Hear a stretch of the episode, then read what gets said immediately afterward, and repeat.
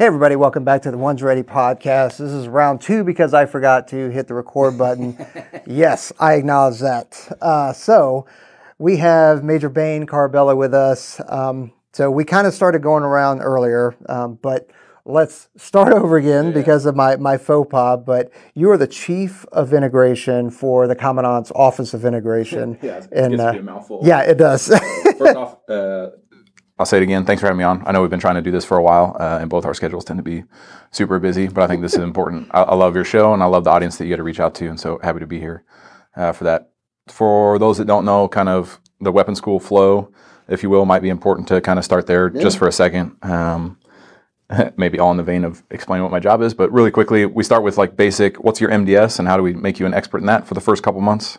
Uh, and then after we kind of deem that the studs are the WUGs, weapon school undergraduates, are experts in their own MDS will start to play on a smaller scale together in some integration for a couple months, and then we culminate with about a month, month and a half now uh, of some larger scale integration, a little bit more of how we would kind of go train to fight. And the office uh, that I get to work for, um, I think the chief, I would put that in quotations because I, I certainly uh, just I work with a ton of incredible people um, that. Uh, I just happen to be the name on the boilerplate, if you will. And our goal is to make sure that when WISNT hits, um, everything from all of the admin, TAC admin, to the actual execution, the scenarios, et cetera, is set up um, so that we can watch the WUGs, walk across the stage um, uh, as kind of the on Saturday, but really on on that Thursday before that graduation, get the patch and know that we're sending out kind of the, the Joint Forces Premier Integrators. We've laid that foundation uh, for that. So um, it's a pretty cool job. Uh, it definitely keeps me busy, as you know. We've tried to schedule this, but uh, super humbling to be a part of that team. No, I, absolutely, and that's uh, you know, I on the podcast I actually talk about the weapon school quite a bit, Perfect. as much as I possibly can, just to kind of get the message out because not many people know about what the weapon school is. That the you know the Air Force's version of Top Gun. Everybody knows what Top Gun is, yeah. but not everybody knows what the weapon school is. Hopefully, so. someone will be able to stop it comparing it. Yeah, yeah, exactly. So, um, so you are an F-15E strike Strike Eagle pilot. Um, like, how did you how did you kind of find that? Did you always want to be a pilot, or? Uh, yes and no. So uh, a lot of as as with anything in life, a little bit of luck, circumstances, and then surrounding yourself with the right people, or being just lucky enough to be around the right people uh, in that. So. Um, grew up in a small town in Washington State, Snohomish. Played some football, played a lot of sports, but football is kind of my primary one.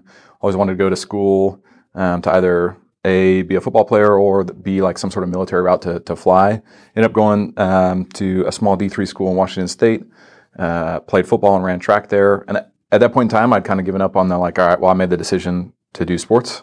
Um, and so I'm probably not going to do the flying thing. So I graduated, took the first job that I could get, which was working as a financial advisor, insurance salesman type guy um, for Northwestern Mutual. Um, and I did that for a, a, couple of years, two years really, uh, before I think right away now looking back on it, I kind of knew this wasn't for me. Mm. Uh, it was very much a single man ops, no team around you, great company, great people that I was working with. But at the end of the day, in, on, on, that side of the world, kind of everybody out for themselves uh, in there, which isn't a bad thing. That's how they take care of their their customers and their clients. Um, so about a year and a half into that, I started to look for other options um, and happened to kind of walk into a recruiting office and tell a recruiter that I want to be a, uh, a fighter pilot. Uh, how do I go do that? She kind of laughed at me and she was like, well, here's the process. It's really hard to be a fighter pilot, so maybe open your aperture up. Uh, my parents will tell you I'm pretty stubborn. Uh, I was like, nah, not putting anything besides pilot on this application. Uh, I don't see the fighter pilot uh, container, but turn. so, long story short, got picked up for OTS after a couple years um, out of college, uh, and right away when I showed up there was it was incredibly motivating to be around a group of people that want to do the same thing. Uh, they're there to serve their country. They're to, there to take care of each other. Um, you don't know what you don't know at that point in time. Um, but throughout that process, uh, I was able to interview for a, a pilot at uh, or a pilot slot at NJEP. So I got picked up to go to uh, the Euro-NATO Joint Jet Pilot Training uh, out at Sheppard. Met some phenomenal people there. Um, and when I showed up, I'll be honest, like I, I had been convinced by some uh, folks at OTS, like, hey, Viper's the way to go. There's a lot of those high PK uh, that you get that. I'm like, all right, I'm gonna be a Viper pilot. I got to sit in one one day. I was like, wow, I'm, I do not know that I'm gonna fit super well in this. Uh, and having flown a two-engine jet uh, T-38s, I was like, I kind of like having two engines instead of one. Uh, and then Speedwagon Ryu, who's flying F-35s down down at Eglin, but he was a Wizzo going through the course. Kind of started to point me towards the uh, the Strike Eagle. He started. He talked about all the squadrons he'd been in, um, the teamwork and kind of the camaraderie, and introduced me to some of his friends in there. I was like, okay, that's that's what I, I think I want to go do. Uh, and drop night came, and I was lucky enough to get uh, my top pick of uh, of Strike Eagle, and it's kind of been uh, from there. So super lucky along the way. Like I try to highlight, meet some really really good people that kind of steer you in the right direction and, and, and mentor you, which I think is super important. Uh, you can't overstate the importance of kind of those key mentors, whether you realize it at the time or not uh, in your life, uh, that you surround yourself and, and, seek those out. Yeah, sometimes you don't realize they nope. Uh, they are who they are, right. the mentors they are, and how much they shape you until uh, several years later. That checks. that checks. Every stage of my career, I think I've kind of run into those, and a lot of times I don't realize it until they're out of my life. PCS. Mm-hmm you're still in touch a little bit. Like, man, I'm, there's something missing. Oh, this person influenced this, or this is who I would go talk to for for this decision. So, well, you you've brought up two. You said team twice now in, in, in a matter, and I mean, granted, you're you're part of a Strike Eagle mm-hmm. uh, crew, right? Sure. So there's yep. two of you. Um, whereas you know some of the others, the Vipers, F-35s, and stuff like that, are, are single seaters, and um, but the the team aspect. I'm like, how important is that to you? And I mean, and that that not just you know between you and the Wizzo, or you know, and B ones with a crew of four and stuff like that, but like as you flow into a unit and your your life in general, how important is that team? I think the team is the reason I still serve. Okay. Um, and you could scale the team to whatever you want. The dude that climbs in the back seat with me every day, um, the squadron that I serve, COI, my team upstairs, weapons school, Nellis, ACC, Air Force. You could scale it however you want. Uh, and everybody joins like, I'm going to serve the country, right? A lot of us that get to fly fighters like, ah, I want to fly fighters because it's fun. Um, right? And probably the best job in the world, in my opinion. You may have some argument. Yeah, uh, well, I mean, whatever. um, um, you get to be around incredible people, see the world, all sorts of opportunities um, for and reasons that people join the military. Um, but when I when you boil it down, the reason um, that I signed on for additional time and, and want to stay in this for probably the rest of my life or until the Air Force kicks me out. Uh, says, hey, you got to retire, get out of here. Uh, is the team uh, and the people around you, uh, whether, like I said, the dude in the in the back seat. And there's a lot of single seat uh, dudes that'll hate on a crew concept, and, and it's not wrong, right? Sometimes two can equal a half, but a lot of times, especially that's why I came back to the weapons school to teach, is because two a lot of times equals three or four uh, in there. And I think that mentality has also allowed me to kind of succeed um, in other avenues uh, or be successful and kind of bring a, a, little bit different perspective than maybe you get uh, from some of your average dudes um, that don't get what we get here at, at Weapon yeah. School. So that's a long answer to say team is basically everything to me. Uh, and I try and approach all of, whether it's in the cockpit or out of the cockpit, uh, of doing the little things within the team to make sure that you're building people up and bringing people with you. Um, what's it? You know, rising tide raises all ships. Yeah. No, it's it, it's something that we highlight a lot, and it's it's one of those things where it's difficult to because it's not really a tangible thing, mm-hmm. you, you, know. And, and there's a there's an old saying, and and I think it actually is on one of the monuments out in in D.C. Um, out of Vietnam. It's got the the three guys, uh, one one hand on shoulder, and it's some uh, it says something to the effect of this thing of ours, right? And and it's like I, I really like it because it, it's not tangible. It's tough to describe. You you ask any of us, and we'll give you a different definition of it, and and with a whole bunch of different adjectives and stuff. And it's it's tough to just pick it out. And I think the the team mentality and that camaraderie is what keeps us in for so long, even through the times that man, you know, I whatever, I'm not enjoying my this assignment sure. or this location or like whatever. I'm just man, I, I'm got a lot more paperwork than I'd rather. I'd, I'd, rather be flying yep. or I'd rather be jumping or shooting or something like that. You know. That checks. I, I think when you when you look at it, um, and you could jump on eh, name your meme stream right now. You could look at the the media, uh, right? Um, everybody has a hard time. The military isn't an easy lifestyle, right? And then you start talking about ops. Is probably it, amplifies you're gone all the time. A 12 hour day kind of tends to be a short day at, uh, at times, especially at a place like, like the weapons school where there's no shortage of, of things to get done.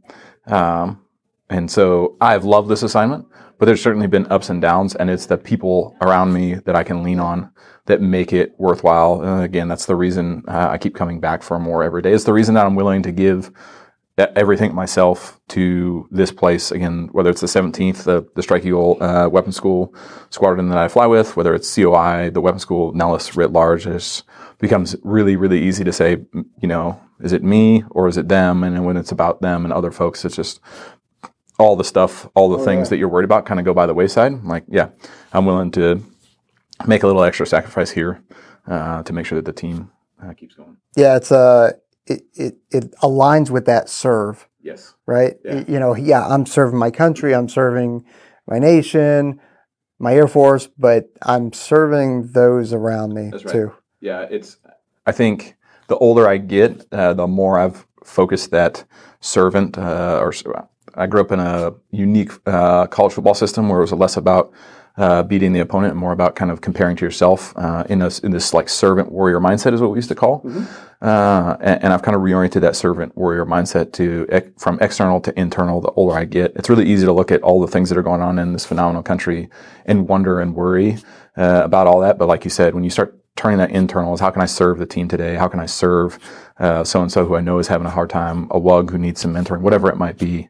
Uh, I just kind of refills my cup every day and makes it easy. You mean as you're about to walk out the door and it's like, hey, what do you think about this? And it's like, okay, well now we're let's, ta- let's tack on another thirty minutes right. because now we're to talk tactics. That's right. You know, That's yeah. right. You know, like sounds good, but that stuff is like that's what we live for. Yeah. Uh, especially as you mentioned, like more paperwork. The the job I have right now is certainly like um, I hesitate to use the term staff, uh, but it's pretty close to it um, in there. Not to short change what the folks at the staff are doing. Um, and so I live for those days in the vault. like, hey, Yeah. can I ask you something? Like, yeah, yeah, please. Am I still tactically relevant?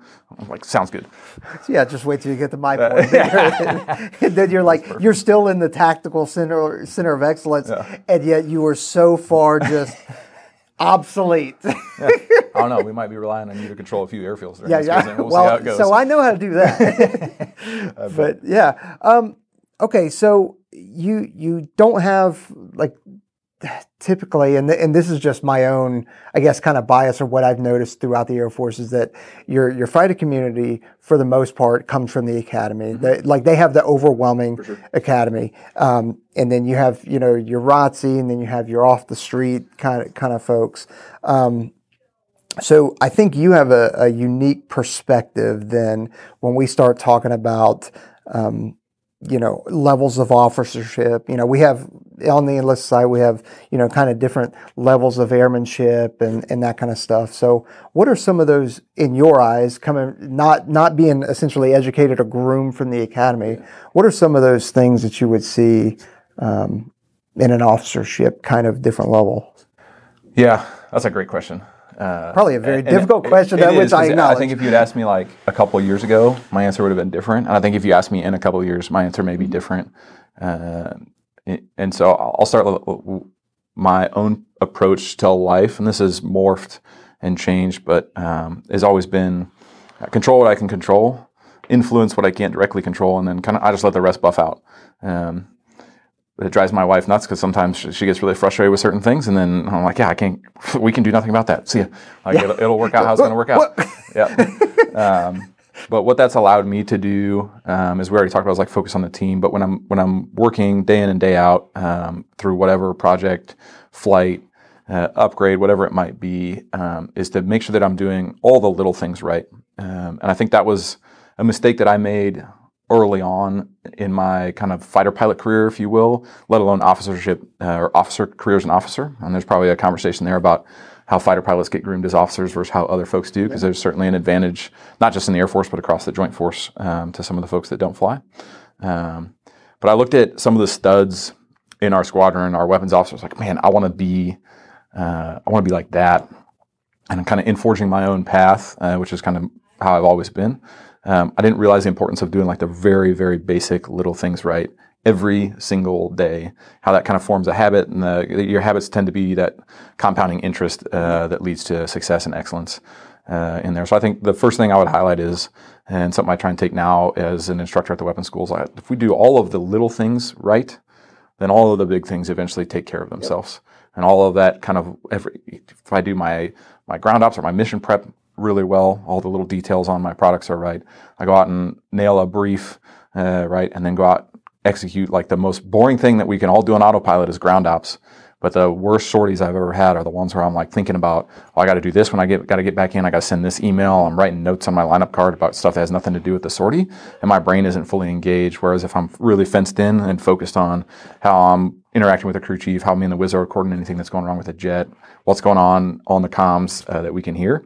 All those little things generally lead to a pretty successful sortie. And the same could be said inside the sortie itself. Uh, how are you thinking about to and from the airspace, the fight, uh, et cetera? And that translates pretty well um, to as you start to get these larger and larger jobs, at least on the, and I think this is why you tend to get dudes that come from a fighter background that are fairly successful. At some point in time, we all recognize I have to do all the little things right. And there's not a lot of super sexy things about admin intensive, QEEP intensive, or staff intensive jobs. But if you can nail down the little things, uh, and for COI, nailing down the things like making sure that we have all the airspace booked, all of the facilities, all stuff that nobody wants to talk about on this podcast. But that then allows us to do WISNT really, really well because we get there and we're not putting out fires. Uh, we're executing, you know, the probably the joint forces premier integration, um, premier integration at a tactical level uh, type of exercise, and there's something to be said for all of the work that the team does going into that. So that's a long answer to say. Well, I think the, the biggest thing is doing the little things really, really well. Oh, for sure. I mean, yeah, and that, that's something that I was told. Uh, at combat control school was take care of the little things a bit big things will follow and and it's one of those things and, and you could boil all the way down to um, getting a workout in yeah right 100%. if if if i sit here and i i miss my morning workout which i, I think you work out in, work the, in the morning or do you work I'm, out I'm a morning guy okay. so I'll, I'll walk you through my routine if you want yeah. to know what it is because those are the little things in my, my mind as i wake up uh, right? Multivitamins. I've eaten the same breakfast. Again, another thing that drives my wife nuts. I've eaten the exact same breakfast for like four years, so that might put me in like the sociopath realm or something. But like whatever, it's it's energy I need for the workout. And then depending on the flight schedule is when I wake up because if I don't get a workout in before I fly, I probably won't work out. Work out. Yeah. My body will feel tired uh, by the time the debrief's done. So I'll work out. I hit 20 minutes of breath work, and some of those days that'll be kind of a combined with a meditation session uh, in there. Eat a post workout meal, and then it's on to the rest of the day. And I was like those core things start my day off. And I can tell, like, I just got back from a TDY where the schedule didn't allow for that. I'm talking like 2 a.m. workout, which my line is usually like, nah, I'll work out at 4 a.m. But once we get much left of that, uh, it's going to be hard to then get a productive day in uh, over and over again. Um, I feel it getting back from that TDY of like, there's something off, something just not quite right. And jumping back into that routine yesterday was like, oh, okay. This is where I'm, this supposed, is where I'm to supposed to be. I'm good. So no, that's it's exactly right, and it's you know if I don't get it in the morning, my the the percentage of, of me getting yeah. actually getting it in yeah for sure. uh, is in it and it bugs me. Like it, yep. it's sitting there Same. just uh, on my shoulder just talking yep. to me yep. and and it and no it sets the tone for the day. For sure. Um, but even though my body would be I prefer it in the afternoon. I'm a little bit more awake. Yep same. Same. Yeah. No, no argument there. So uh, what would be some of the mistakes that you would say young officers kind of make? Um, just in the way, or may, whether whether the mistakes that you made, or whether the ones that you see, because we, I mean, here at the web school, we we see we're not seeing lieutenants so much, no. but we are definitely seeing kind of senior captains yeah. all the way through 06s. Yeah, and, and I think here you actually get a pretty good sampling of the the gamut of, uh, of mistakes people make because you put them in weapon school, stressful situation. Uh, and a lot of times we make the joke, you know, I close the canopy and 50% of my brain power goes away, or I'm up front in the debrief and like third of my brain power is gone. Um, and you could argue that the environment here kind of puts folks in that same mindset. Right. They're kind of reacting if they haven't thought about some of these things and kind of who they are. And so um, I'll kind of list, I'll try and list a couple of, uh, of them. The first one uh, will lead to the second one, and, and it's a lot of young dudes through not necessarily no fault of their own. Fighter fighter squadrons are set up really well for groupthink. Uh, they don't ask why. They don't ask a lot of the questions why. Now, there's a real tactical way you have to go about that. You know, it's like somebody tells you like do this. I'm like why? And I'm like great, right? Perfect. This guy. Um, but you know, you get it's, a little bit different than you get told to do something. Yep, go go execute it, uh, et cetera. In there, my philosophy is three six nine. So three months of just like shut up and do what I want. I've done this my entire career. Shut up and do what they want. Uh, kind of go along, take some notes. That three to six, six month period, uh, I'll start asking some questions. A little bit of that's where the why will come out, uh, and then somewhere in that six to nine months, I'll start poking and prodding about well, what if we did some things a little bit different here, here, and here, and that served me fairly, well. Um, I was taught that a long time ago uh, by one of my first weapons officers. I think young dudes want to ask why right away. They get crushed right? And I made this same mistake early on. This is why I got taught this by this weapons officer. Um, you get crushed, and if you don't have somebody there to kind of pick you up and say, "Hey, this, you're asking really good questions or you're thinking this is what we want but here's the way to kind of go about that and how to actually affect change uh, we lose that curiosity and that natural kind of energy and enthusiasm from our young young folks going in so asking why and doing it in a way that doesn't get you punched in the face but actually gets other people thinking about hey why are we actually doing this? You know why do i do triple pits on a thursday so everybody's broken going into friday or tuesday so that the rest of the week is, tra- is trash or Right. whatever it might be? Why has our turn pattern always been like this? Hey why is our primary mission focus this but our doc statement says this? Um, et cetera. Why are we training against this threat? Uh, recent one that we recently went through here at weapons school like hey why are we training against 1980s russia when we should be probably fighting 2023 china?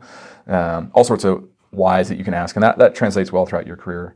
And i think that leads me to the probably the more important one and the one that took me too long into my career to do. And I, I don't I think that some dudes never actually get to this.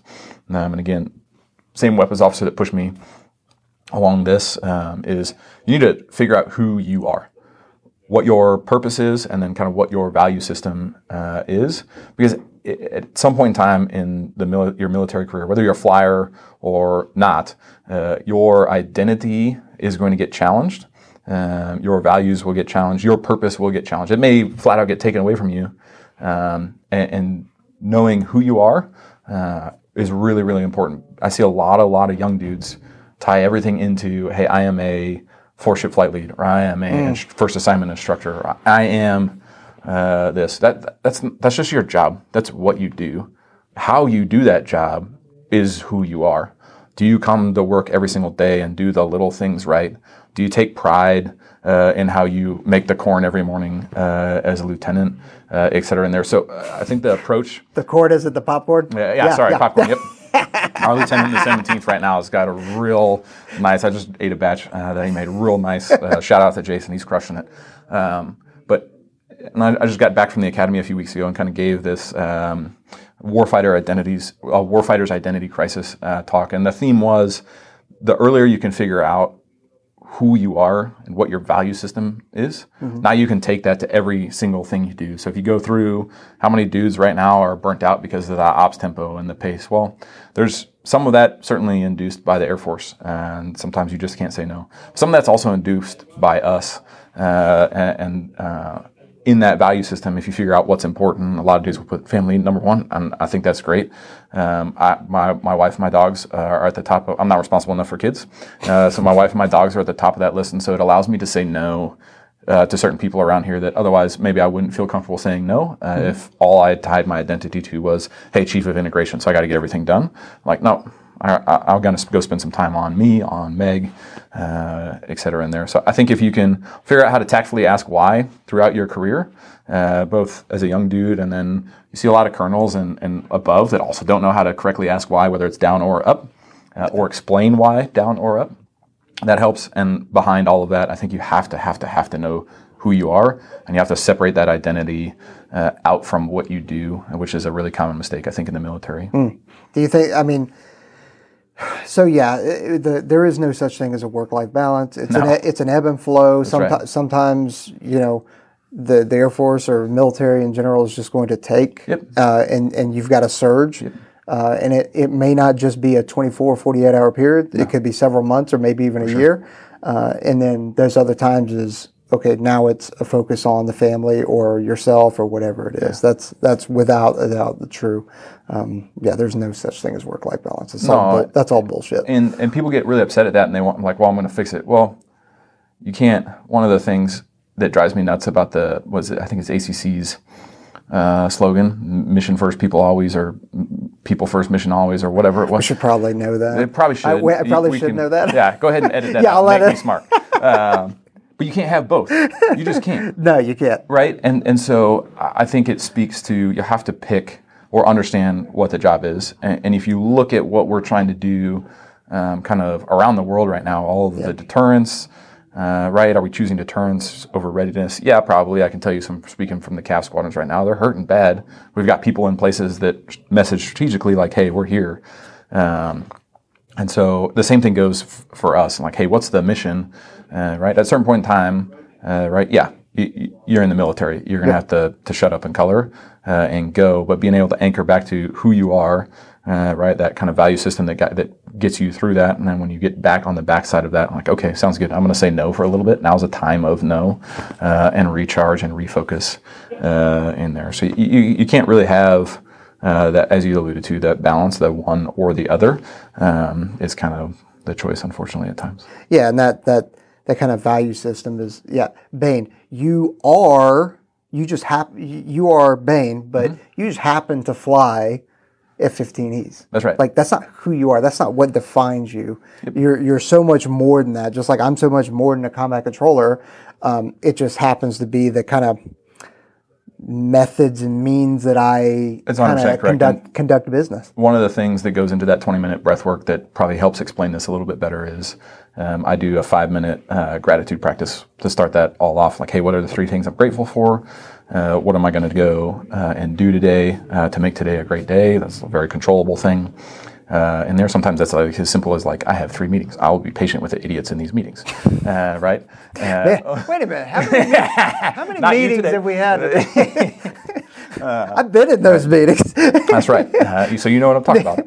Um, and then at, at the end of uh, every one of those, I kind of lay out my my values. So it's I'm disciplined, adaptable, happy, hungry, and bouncy. I, I hate the word resilient because the Air Force has made it like a four letter word. Like, hey, we got great, we got a resiliency day. What am I going to do with this? That's Forced like fun. that- that's like leader. Using That's right. It, it's way overused. way overused, uh, right? And it's not that resilience is a bad thing, but I kind of retermed it on my own of like, hey, there's going to be times where I'm going to get knocked down and I want to bounce back up, or there's going to be times where I'm going to try and dodge this punch and I probably need to be a little bouncy in there. So bouncy is mine. And so for uh, the last four years, um, I've essentially put that into practice, uh, and those things just kind of fit with okay, this is who I am, and then I take that into what I do. yeah. So far, it's worked all right. It seems to be because I mean the amount of of workload that gets thrown on your plate because um, I mean for I know that we've we've talked about WISN or weapon school integration, but I mean it's it's a a three and a half week phase, the capstone, the, Mm-hmm. right. the final thing of the weapon school, and it is taking every mission design series, every platform that we have in the Air Force, um, and not just platforms. Like we, you know, we have weapon systems as well. You know, we've got Intel, we've got cyber, um, and many more. Yeah, right. say. So not just that, and then we've got Space Force. Yep. Then we we are usually working with the Navy or the Marines. so we've got the Navy SEALs that are out there. We've got some of the big carrier groups, uh, you know, that are out there as well as part of this culmination exercise. And I mean, your shop is the one that is piecing all of that together. And it, it's not short of work. No, that's for sure, and it changes every it changes every class, which is we cast a net at the beginning, and then we kind of start to figure out who we've caught in that net, and wrap them all up, and eventually streamline them, uh, ri- streamline them into an exercise. Um, that's what always impresses me about the folks in the shop is the massive amount of work that you just described. Um, and I'll, for the sake of everybody not being bored, won't break it down, but it- that is a full time job for all of them but they're also line instructors in their own. So they're the the premier experts in whether it's Slick and Cyber, all the in, uh, Intel. You got Chaos over in the Space Force. Bach is flying Raptors, Yeah. uh, right? And he's essentially got two full time jobs in COI. He's my deputy, and he also schedules all the red air, uh, right? The, like these people are. Ap- I'm leaving way too many out, but these people are absolutely incredible at what they do, and the things that we're talking about aren't unique to me. And I watch all of them kind of do the same thing. Not exactly. Everybody has their own twist on it, but all of them are very well grounded in like, hey, this is who I am, uh, what I who I am, and what I'm about, and I bring that to what I do. And like the great example, one of our passion projects uh, that Mock and I share, my deputy, is the human performance and making sure. Um, I, I think the Air Force means well, but they don't do a good job actually taking care of the individual, whether it's it's really easy to look at fighter pilots and go, yeah, we're broken for a lot of a lot of good reasons, right? Um, whether it's the G forces, the long sorties, sitting all day and then sitting some more and brief and debrief. But there's a whole like plethora of individuals that are not optimized and aren't well taken care of. They don't have the resources. We're lucky in the 11 and 12F community uh, to have the resources available to us, whether it's athletic trainers, strength coaches, or the massage therapist, to start to try and get some of that. Uh, um, back in. But Mock and I also have like a, I call it a side project, but it tends to also be one of a, a, Yeah. a full time job coordinating that uh, as well. And it's been a real blessing to have somebody like him to kind of walk side by side with me as we try and figure out, hey, how can we make the weapon school uh, invest and kind of take care of its humans a little bit better? Because I, I, I truly believe if we do that here, that propagates out not just in the fighter uh, fighter culture, but in, in everybody. I, I need my whiz, my, my my intel folks as an example, who sit at a desk all day doing phenomenal work that the mission doesn't go. Same for cyber, same for space. A lot of sitting uh, involved uh, in that, and then like hey, how the brain functions over long periods of time with intense uh, kind of focus. Not very well. So how can I train them better? How can I teach them better to take care of themselves uh, in there? But all of that back to the point of it's incredible to see the amount of work that the human beings, not just in COI, but in this uh, weapon school, do because every single one, first and foremost, is an MDS expert. Uh, and then after that, they usually have one, two, three, four side jobs that would be a full time job uh, anywhere else. Never, never ceases to amaze me. It also never surprises me the amount of folks that we unfortunately lose and kind of get into burnout um, uh, here. So. Now, and when you say burnout, I, want to hit two different things, I, Yeah. but I want to make sure I have a habit of forgetting where, same. where I want to go. So, You look at my um, hand. There's all sorts of stuff yeah, yeah. so I don't forget. just eh. um, okay. So let's let's focus on human performance real quick. Um, you guys are kind of uh, pioneering that with with some folks out there. Um, I won't say the name just because I don't know what Yeah. you know. I don't want to get us in any kind of trouble or them. But um, like, what are some of the things you guys are trying to get after, other than just making sure that uh, folks are healthier and that kind of stuff? But like any kind of optimization kind of thing. Yeah, um, I'll try and keep it broad brush. Uh, and you can tell me if you want to go deeper on a particular Mm-hmm. topic uh, in there. But where where it came from, and I- I hesitate to use the words pioneers so much as like a, a little bit of a revector Okay. uh, from operators is um, when OHWS spun up, I think now three or four years ago. It was an initial hack by um, Air Force. Hey, let's throw a bunch of money at this problem. Um, think 25 million was the initial budget, uh, and see if we can start fixing fighter pilots, which is great. We certainly need it, uh, but it's too small a scope, and there wasn't a whole lot of a plan on how do you get some KPIs or your key performance indicators to make sure that the money that we're spending and the time that we're having these individuals invest in themselves is actually getting you uh, what you want. So we're lucky enough to get connected with some really good folks, uh, really from around the United States. They're like, "Hey, we're passionate about this, um, and we want to help you guys." Um, they were willing to put in a lot of their time, uh, probably not nearly at the rate we should be paying them. No, Um, but that's definitely welcome not. to working with the, the military, unfortunately. Um, and so now, as we've kind of been through, we've go, been going on this for about a year and a half, almost two years. The 24 Alpha, the next class coming up, will be the second full class that we've run it with students and cadre. Um, we've kind of anchored on measuring um, really three things uh, in there, and it's can I get your uh, resting heart rate generally to kind of go down, your HRV, which I'm not going to get into science on that. Uh, hopefully, there's some folks out there that know what that is. Uh, generally, to go up, uh, and then I, can I teach you to sleep longer and better uh, in there? And our theory, uh, now we also have some of our folks over in the 59th Test and Evaluation Squadron that are in the background for the grade sheets that we're writing and the post of how each student does, comparing the data that they're gathering, uh, like, hey, how is sleep? What's our current physical state look like, uh, right? Um, and then we have a neuro side as well. We're taking brain maps and then doing daily, or sorry, twice a week neuro training. Hey, mapping every couple of months. What's that look like? Comparing all of that kind of biofeedback, the objective data, if you will, to a little bit more of the subjective, like, hey, this person is doing this well or this bad uh, over time, and seeing if we can determine that, like, hey, based on this regimen or these indicators that we now know I can apply certain regimens to to make those indicators go up or down depending on what I want. This is the performance uh, that we're getting. So the big gap in human performance in the Air Force right now is everybody knows, everybody everybody has a feeling that if I create a better human, uh, kind of 360 degree view on that, I'll probably get a better operator. Common sense. Common sense doesn't get you money Nope. Right? You have to be able to prove all of that. So what we're trying to do is provide in arguably the most stressful environment, uh, kind of in the Air Force. I say that with all due respect to all of the other things that I know you've been through, but a very stressful. Don't worry, I'm not over- sitting over here going like, "Oh yeah, oh yeah." I'll challenge that. That's, yeah. Um, and I'd love to get that on them too. Um, but folks that we, they're one of the groups that we visit uh, out there, you name your ACCM, we kind of walk around and, uh, and see what they're doing as well. Uh, but over time, a very stressful environment here. How can we gather data on those people and then correlate that to performance, good or bad, and then apply different fixes in there, not just in the six months that they're here, uh, but also give them tools to then succeed uh, in there. That's a very un- different approach than what, especially in the flying world, where I'm kind of a slave to the airspace schedule and the flying schedule. Like, hey, I'm flying uh, mornings, this go, now I'm on the nights, now I'm back to mornings, like up and down the schedule, which everybody in the Air Force does to some degree or another, whether you're an operator or a support squadron. And so, how can I take a look at that and not only get people that are going to have to do that, some tools of like, hey, you're going to have to just do some non-sleep deep rest here to be able to operate, or hey, some breath work over time will help this, but in the short term, here's what you should be doing. How can I also shift the culture to let's not bounce people around. Let's look at an airspace schedule and go, man, I'm going to destroy my people today or this week. We're going to focus on sim. We're going to totally reflow how we're going to train this week. Uh, because as you start training to some of the pacing threats anyway, you can't do it in the airspace. We don't have the range, we don't have the, the, the rep. So let's do it in the sim and let's optimize it, uh, kind of the mission and the people at the same time. Uh, so we're, we're, we're driving at a culture shift. I think that's a decade process. I think it's a long term, you know, kind of 1% better every single day.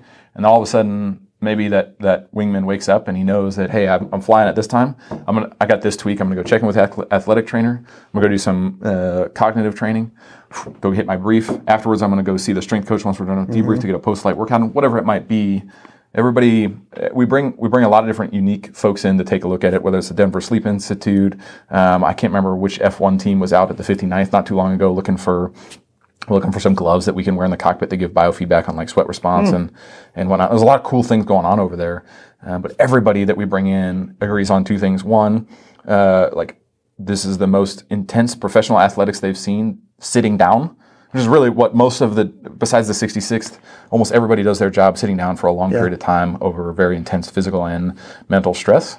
Um, and they wonder how half of us aren't dead the way that we take care of our bodies, the way that we sleep. Uh, the amount of monsters. that, that's and, right. And, Corn, and rains, and Snickers, and, yeah. and, and that, you, you slowly see it changing over time, but it's going to take a while because that's very ingrained, and it's the easy button. Like, oh, I didn't sleep today. I just grab an extra monster. Yeah. Uh, right. Oh, I didn't pack my lunch today. Well, what's the snacko have? And then, well, can I get the snacko to buy healthy options, or can I get people to prioritize like I'm going to go home so I can do my sleep thing? Yeah, I'm pretty sure you've caught me uh, at least twice. Uh, and it breaks my heart because that Papa John's is right over there. I know you've caught me walking walking Yep. from the parking lot. Yep. Like, yeah, man, forgot my lunch, Yep. and and they were able to knock this out in seven That's minutes. Right. So That's right. Convenience over. Yeah. yeah. And dude, I'm the same. I'm not perfect. I would I would say based on my recent schedule, I would call myself in like a lull of how I would prefer to be Yeah, taking care of I am. myself. But if we can change that culture, and now all of a sudden you're around people that are willing to be like, "Hey man, I, I brought a little extra something, or I have the snack that's set up, or have whatever. Hey, get out of here, go home. I'll take care of whatever." Um, I think that's important uh, in there. So that's what we're trying to get at at Human Performance. It, it'll take time, to, you know, but Well, I mean, uh, it, it's a cultural shift, and and you know, it, in, in my community, okay, fitness is a big thing. Sure. In the Air Force as a whole, it is not a massive thing, and so, and I, I can tell you right now, and I'm sure you've noticed that since you first got here, or when you went through as a WUG Mm-hmm. to now, like drinking was a massive part of the culture. Yeah. Uh, and it's just what it was. There would be whiskey fronts that would just roll in over the weapon school, and it 100%. just uh, and now you see it less and less. Sure, it happens occasionally, Yeah. but it happens less and less now. And I think that people are starting to recognize that alcohol and the relationship that people have with alcohol is questionable, maybe. Yeah, or I, I would it- say it becomes that fine line of. I personally don't have an, any problems with a dude that wants to drink responsibly, right? And and I know you're not saying that uh, as well, but one of the cool things about what we're doing in human performance um, is like, hey, I'm going to have a glass of whiskey during debrief, right? Which is that you know logical fallacy, slippery slope, but uh, the like that then translates to two, or um, if you're doing that during every debrief, we've been able to give dudes concrete data of like, hey, every time you take a drink, like your sleep goes down like this, and what we're correlating in your sleep performance uh, is now resulting in this performance over here, or they can feel it like, man, I feel like trash the next day. I got eight hours of sleep, but what happened? I'm like, well, after a month of gathering data from Whoop, like, look at that. Y- drinking is affecting your sleep quality, uh, as an example. And so I don't think there's anything personally. What it does is done for me is just make sure that I get day drunk on, on Saturday, and now I sleep better because I'm sober by the time I go to bed. Right? No. Um, what I what I've, I think you're getting at a little bit is dudes are have have a healthier relationship with alcohol consumption, uh, and I, I certainly have noticed that. Is like we'll get a the standard uh, gift um, is a bottle. Like, hey, we Yep. come out and do weapon school support. Um, some of those bottles that we get would be gone like over uh, the course of a week, and now they're lasting longer. And we're also, oddly enough, uh, we're starting to get gifts of like Celsius or protein packs. Uh, or Well, I get more use which, out of that. which I really like. Yeah. Uh, like, okay, it was like this is a, not a not a terrible direction Yeah. as well. Somebody's gonna yell at me for caffeine advocacy. Oh yeah, I know. I and, and hey, I'd be lying if I don't I don't drink you know coffee Mm-hmm. or or have you know a Cardo Max Yep. kind of thing in here you know for caffeine or hydration. Like I'm going to. But it, it's Um, like anything else. It's about having a healthy relationship and understand the pros and cons of like, okay, I need this, whatever, this caffeine right now, uh, or I'm going to accept that I'm going to ingest this caffeine, and here's here's the, how I'll either taper it off Mm-hmm. or my routine to make sure that it is like I don't drink it after one o'clock, so that it's not messing with my bedtime based on that the half life or whatever that might be, depending on the sliding scale of your circadian rhythm. As an example, same goes for alcohol. Same goes for food. Like you're making fun of Papa John's, but I just spent uh, a half a week TDY in Colorado, and like lunch was Domino's. I'm like, well, Yeah. here we go. Yeah. Uh, sounds good. Uh, I'm gonna have to adjust for this uh, in other meals or in my workout or whatever it might Oh, be. yeah. I think it's just about that understanding of the give and take of Yeah. all of that. Well, so the weapon school has a, a funny, and I love the meme pages because, and it's true, it is so true. The Web school has a, a history of debriefs Oh yeah. that are no less than four hours long, usually on upwards of six hours. And I wonder, based off of that kind of, you know, human optimization kind of thing that you guys are looking at, is do you think that we may find data that maybe we shouldn't be doing that? Maybe we need to adjust. Yeah, for sure. And, and what I'll say is I've seen, especially in the 17th, us refocus on um, whether you want to call it a day in the life, time of useful consciousness, whatever it might be, um, to where, and the wugs are going to make are going to laugh at me because we only ever remember the really long, brutal ones. Oh yeah. where we've made a targeted effort to kind of shorten. Hey, like, no, I want you to focus on X, Y, and Z. And whether that's, hey, you get a student that's just struggling through debrief and you kind of kind of let them sink or swim on their own, then that maybe that's less feedback for you to give as the instructor. Um, so we haven't. I'm looking forward to the kind of data wrap up at the end of the class. We haven't directly tied that, but it's mostly been an effort of like, hey, let's make sure that they have the opportunity to adjust to the instruction we provide and then sleep Yeah. um, and getting into the nerdery of how the brain works and how we're moving things, uh, right from the, you know, whether neocortex, basal ganglia, all the nerd things that uh, the folks in the 59th are doing for us. Like, hey, let's make sure all of that has an opportunity to kind of sit. Um, the, there's a converse to that, uh, and having been through all the hell weeks you've been through, I, I think there is a time to target. Like, now you, you're going to be a little sleep, sleep deprived inside the rules of crew crew rest and whatnot, and I want to see how you handle stress. I want to see what you, it looks like. uh, One of the like unwritten things at weapon schools. Ideally, we get people to their breaking point here, where we have the bumpers or the training wheels. Because what I don't want is to send a a wug off to be a tier one where they've never broken, uh, and then they break in front of their squadron, and they may or may not have a support structure there. They may or may not have a squadron commander or a DO that's understanding of that. I want them to kind of break a little bit here, so we can say, "Sweet, all right, let's break this down. Let's talk about it. Now let's build you back up, and look how much stronger you are because you know where your limits are. How did we get there? Oh, I haven't been sleeping. Like, okay, let's sleep this week. Let's Yeah. focus on sleep, uh, right? I bet you perform better. And how many times we see uh, somebody absolutely like sleep deprived on a Monday? Like, what are you doing? We just had a weekend. Really terrible sortie, tears, emotions. Like, all right, cool. You got an off day on Tuesday. Go get some rest. Nothing is going to fix itself until you're, you know what I mean? And watching them come back on like that Wednesday and hit a home run and get like kind of a rare early in the week pass. Um, or effective sortie or whatever it might be uh, in there is really rewarding to, to watch people go from kind of some of the lowest points in their career to uh, like, look, you can do this. So Yeah. I, I do think o- overall we'll get to a point where um, there's whether it's a WOM or it's probably backed by something, but 90 minutes tends to be like the goal of what we strive for. Um, if we can just keep it there. Yeah. well, so one of the reasons that, and you know, folks out there maybe listen, or maybe even you think that like, man, you're really focusing on the, the human performance aspect of it, but, um, and, and we'll transition now, but I wanted to highlight that because it's something that you are doing as a side piece Mm-hmm. kind of thing where because you recognize it as, as somebody who is who is essentially in tune with all that and, and interested in, and obviously but ha, but has recognized the benefits on all of that kind of stuff and working all that on the side um, I think it's important to know that you're you know that folks out there realize that it's not just about flying No, Uh, there's so much more to it No, it's not. And like before we transition, I think important to understand like where I'm coming from from this. It's not just like a, um, you know, I have the reputation of the dude that's always in the gym or, or whatever. But it's, it's not just that. Um, not anymore. Old and broken. Uh, uh, so I burned out really hard after my tier one. Okay. Which is where I, I was passionate about human performance before that. Uh, but to the point where like I just sent the the Panthers. Um, out the door for their deployment, and I was PCSing back here. And the day the last uh, jet took off, I went back home, woke up, and was like, ah, I don't want to go to work today. Uh, in fact, I don't want to do this anymore. Like severe depressive, like what is happening, and like not not 24 hours earlier, I was happy. I was seeing the guys off. We had done an incredible job getting them spun up with all the challenges of COVID, weird swap out stuff downrange, right? The team had been incredible. And I wake up the next day and I'm like, I'm done. Uh, and inquisitive and curious as I am, sort of like, I'll just go to the Google machine. What does Yeah, this mean? well, you are you- depressed. I'm like, yeah, ah, you're I dying. I don't really have depression. Like, what is going on? And like, I stumbled across some material on burnout and flow cycle and optimizing myself to be all. And I'm like, how has nobody taught me this? What, what is? How do we not know any of this?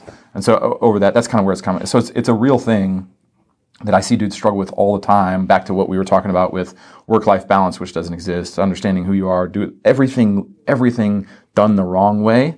Um, with the best of intentions can lead you down uh, a really tough path, and that's where I had found myself, unfortunately. With I'm like, hey, I am this person, but right now is mission time, and I'm going to go, and we're going to get the Panthers ready to go, and we're going to focus on upgrades and spin up training and all of these things.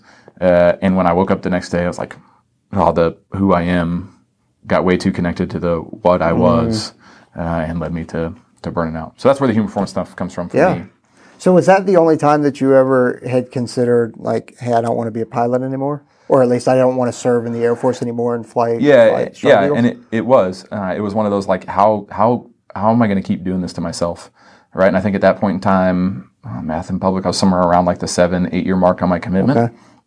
Right? And luckily enough, like I was around again some good people that I was able to talk to and bounce some ideas off of, uh, and they kind of concurred with some of the things I had found in like my own reading and kind of study. Took some took some leave, took some time, uh, and really quickly was able to bounce back. But it was it was one that was one of the I was like I, I get it now. I see why. Before that, I'm like, how could you ever consider like not doing this job or giving Yeah. this up? I'm like, okay, I, I can see why people might go a different route Yeah. and choose a different route.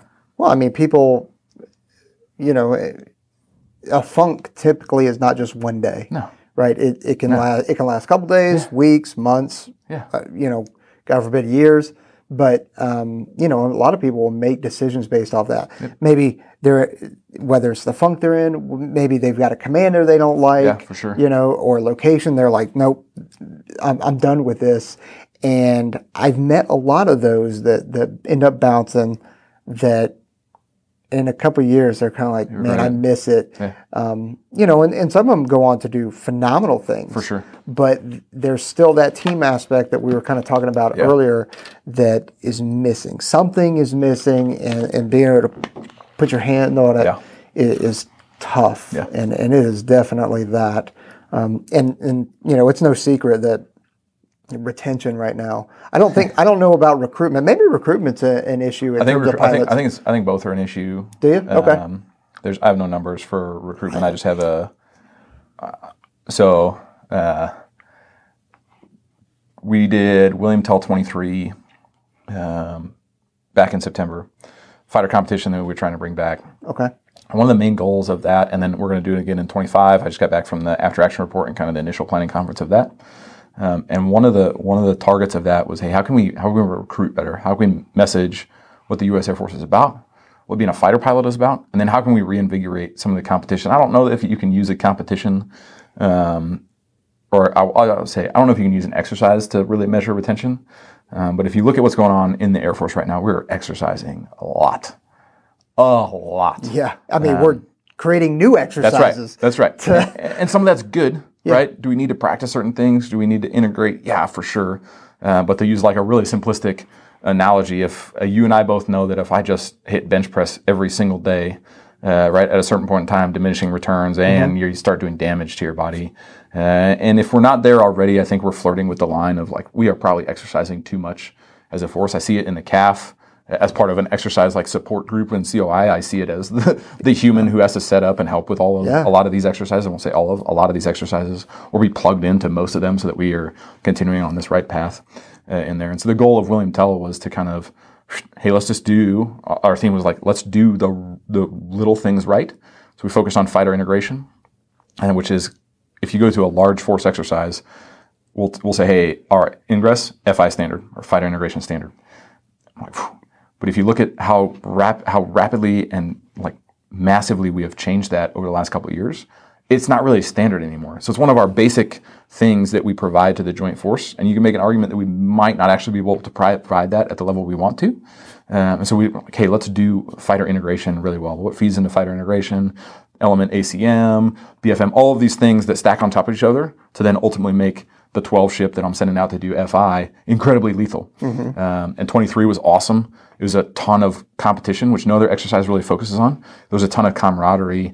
Uh, and then uh, to your point, like the recruitment, we brought a whole bunch of people on base to kind of see what was going on, have the important folks talk to them about why this is important, whether it's ROTC, local community, et cetera, in there. So I think based on what I see kind of behind the scenes and planning that and the messaging that we get down uh, from certain folks at high levels, like it's certainly we need help with recruiting because not a lot of people want to serve in the military anymore. That's not necessarily the value system of this country right now, um, and maybe it shouldn't be. That's that's totally fine. But we got to figure out a way to bring people in uh, to replace uh, folks like you and I that are getting old, right? And then we got to find a way to hang on um, to the people that we need. It breaks my heart the amount of incredible humans that we lose out of Nellis.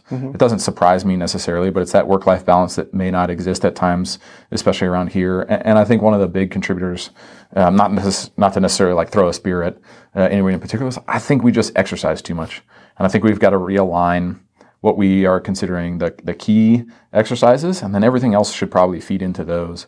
Maybe I don't need all the big high end stuff. Maybe I need an opportunity to let my young two ship, four ship flight leads grow uh, in there. I think at the root of all of that is we've taken uh, the problem set, if you will, and we've made it incredibly, incredibly complex. Talk about the fights that we are training to. Um, right, and we, we like to think at the weapons school that we're the premier integrators, and um, to some extent we certainly are. We certainly teach that very well. Uh, but there's so many accesses in other places. There's so many different uh, viewpoints in other places. We're just a part of that that that puzzle. But we've taken this really complex problem already and we've made it harder, um, which is good. But we haven't allocated additional resources, whether that's time or funding, and we expect expect the same level. We expect the same standard. Um, and, and the analogy I like to use when people are like, "Hey, why do you stay in?" Like, I really like solving complex problems. I like the team.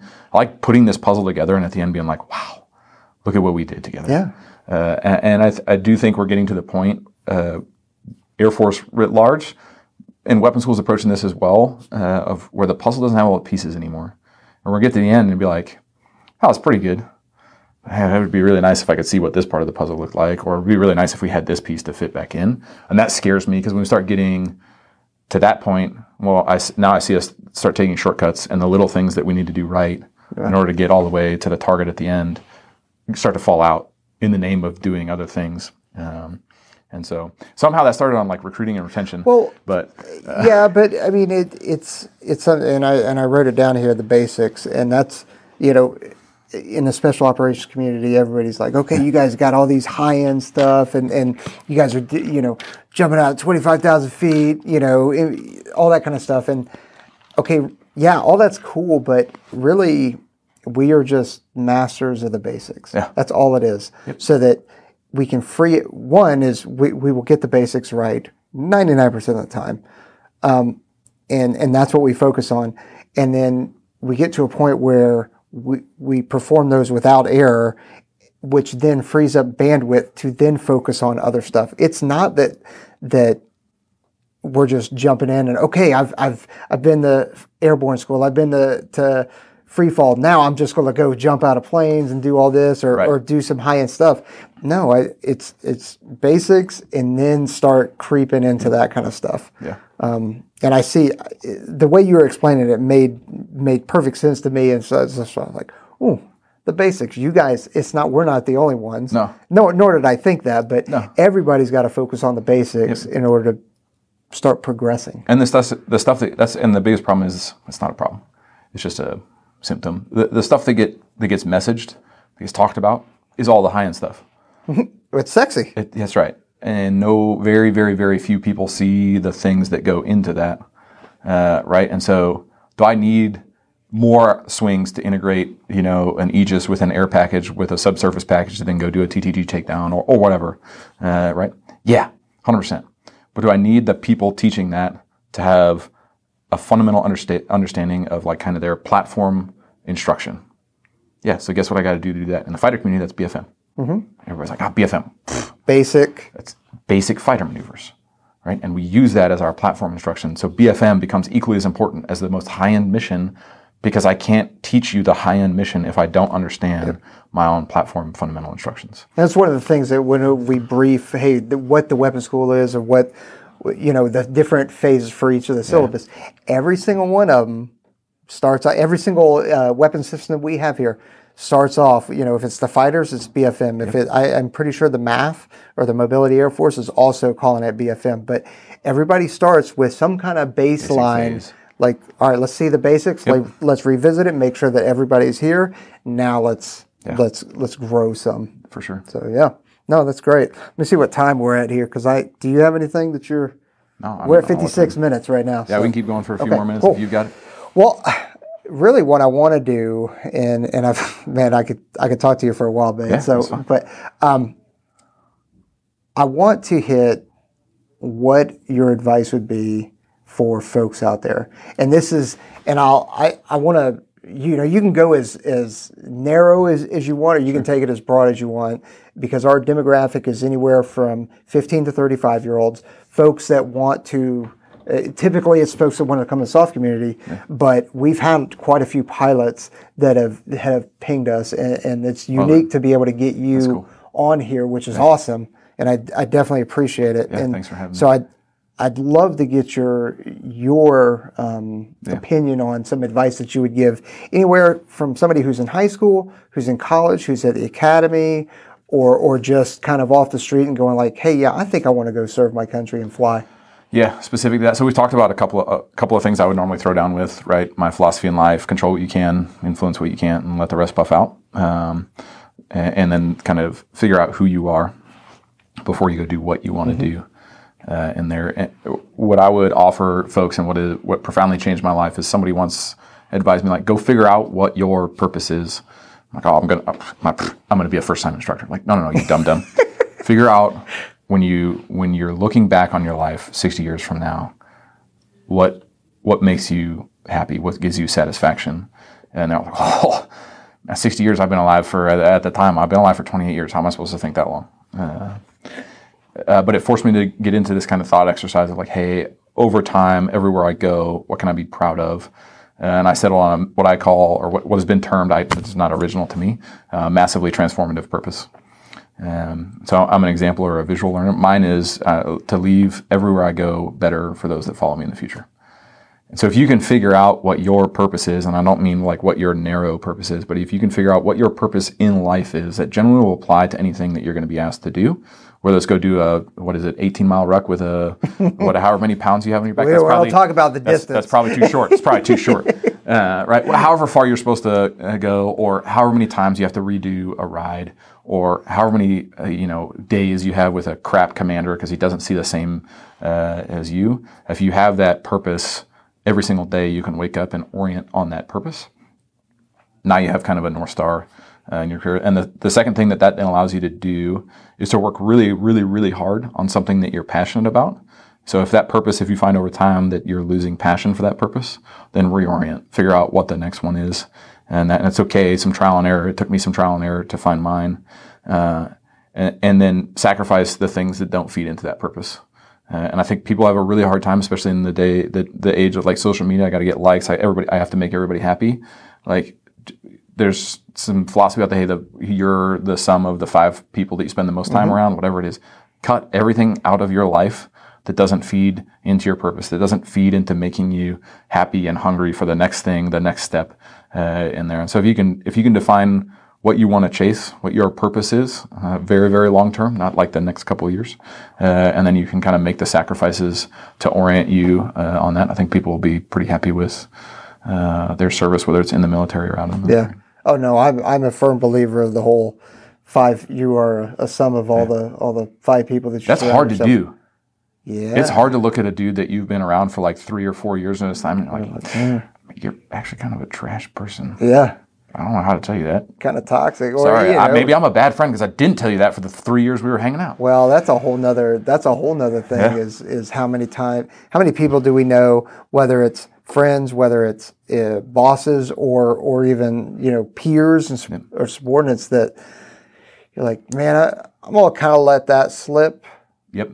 Maybe you're just having an off day, and then that becomes a norm, and you're and you're like, oh man, if only I had course corrected that right at the very away. beginning Yeah. we'd be you'd be in a different space i'd be in a different space in this organization or whatever we're working on um, but we kind of let it Yeah. it slip because Yeah. it's it's tough it's it's tough to give honest feedback because so you ne- one you never know how somebody's going to take it two is uh, now am i an asshole or am, or actually now as i'm thinking about it am am i am i out to lunch now like am i I- perceiving that Yeah. And that correctly comes back to like, who who are you? yeah Where are you at? And I think this will get me in trouble on my next security uh, clearance, but I think it's it's worth giving the Chinese culture a little bit of credit. Um, and a lot of, I'm reading an interesting book right now. It's called The Avoidable War. War. I think Rudd is the last name. Kevin Rudd. I can't remember. That might be the actor uh, and not the author, but uh, former Australian prime minister. And in the very in his very in, in the intro, he talks about um, uh, a Chinese term, which I won't even try and pronounce, um, but essentially means in, in the Chinese culture, if you're really a friend, uh, then you can speak directly to each other without fear of the relationship falling apart. Um, and that, like, I like, whoa. Let me go back and reread that again. Like, do my standard Wikipedia. What's, how do I spell that word? Let alone pronounce it. Like, that is profound. If you think about all the things you just talked about, like, it doesn't matter. If we are friends and I am out to lunch, then you'll have a counterpoint. We'll have a conversation. Uh, if we are friends and I am accurate, you're going to be really happy that I fixed it the first time before you made an ass of yourself Yeah. for the next two years. Um, it, it makes me sad that that is not the common reaction right now in, in, in the United States. Yeah. Like if I have something or if I see something, I want to bring it up to you. It seems like that just creates chaos and, and anarchy and like and, and fighting. But I, I thought that was a really profound concept. Um, not the only one over there from a cultural perspective that they have that is, is pretty interesting. Well, it's uh, like, it's like when somebody um, we go out to lunch, right? We'll, we'll go out to lunch, and, and you bought me lunch, whatever, because uh, what my card wouldn't working or something like that, and you know, in reality, you're probably like, eh, whatever, it's only fifteen bucks or whatever, right? Um, and me, we just go about our day because I, I forgot I didn't have I didn't pay you back. A week goes by, and it's like, man, he kind of owes me lunch, or you know, or I owe money. You know, I went out and bought gifts or whatever. Um, in reality, I want. I've just forgotten. I want. I want you right. to tell me, hey, dude, you still haven't paid me that sixty bucks from uh, when I bought uh, bought all those gifts. Oh, dude, my bad. Like, like I want you to tell me. It's not. There's nothing malicious. It's just all, all the different things that we have going on, and I've just forgotten. And, you and I think we're really go- we are really good as human beings at painting the worst picture possible. When in fact, if you just throw yourself in the other person's shoes and, and just get a little perspective, which is hard to do, right? It requires some life experience, and then it requires telling you somebody telling you like, "Hey, what about from their point of view?" You're like, "Oh man, um, that you know, we could throw all the things of advice at people, but that's something else that um, I've only recently started being able to do. It's really easy as a fighter pilot. Uh, we get taught, you know, essentially lean forward, make decisions, get things done, and that's not the culture of the entire, you know, the entire Air Force. It's not the culture of the entire DoD. And so it's really easy to have an interaction with somebody, right? And we get a reputation for this. And I'm like, oh, good. You're it's Thursday and your office isn't open. Sweet, f me. Well, like, why is that? Why do they? Why does that organization feel the need to do that? Uh, what's the culture there? Maybe it is a bad culture. Who knows? Yeah. But maybe there's a reason behind all of that, which goes back to what we talked about earlier. It's like, hey, if I can ask why, if I can build some perspective, then I can probably have a better picture and make decisions a little bit better. No. I mean, that's whether you're coming in to be a pilot or special operations Yeah. or whatever. Like that's just a good, Yep. good life skill to have. checks. Yeah. Yeah. Awesome.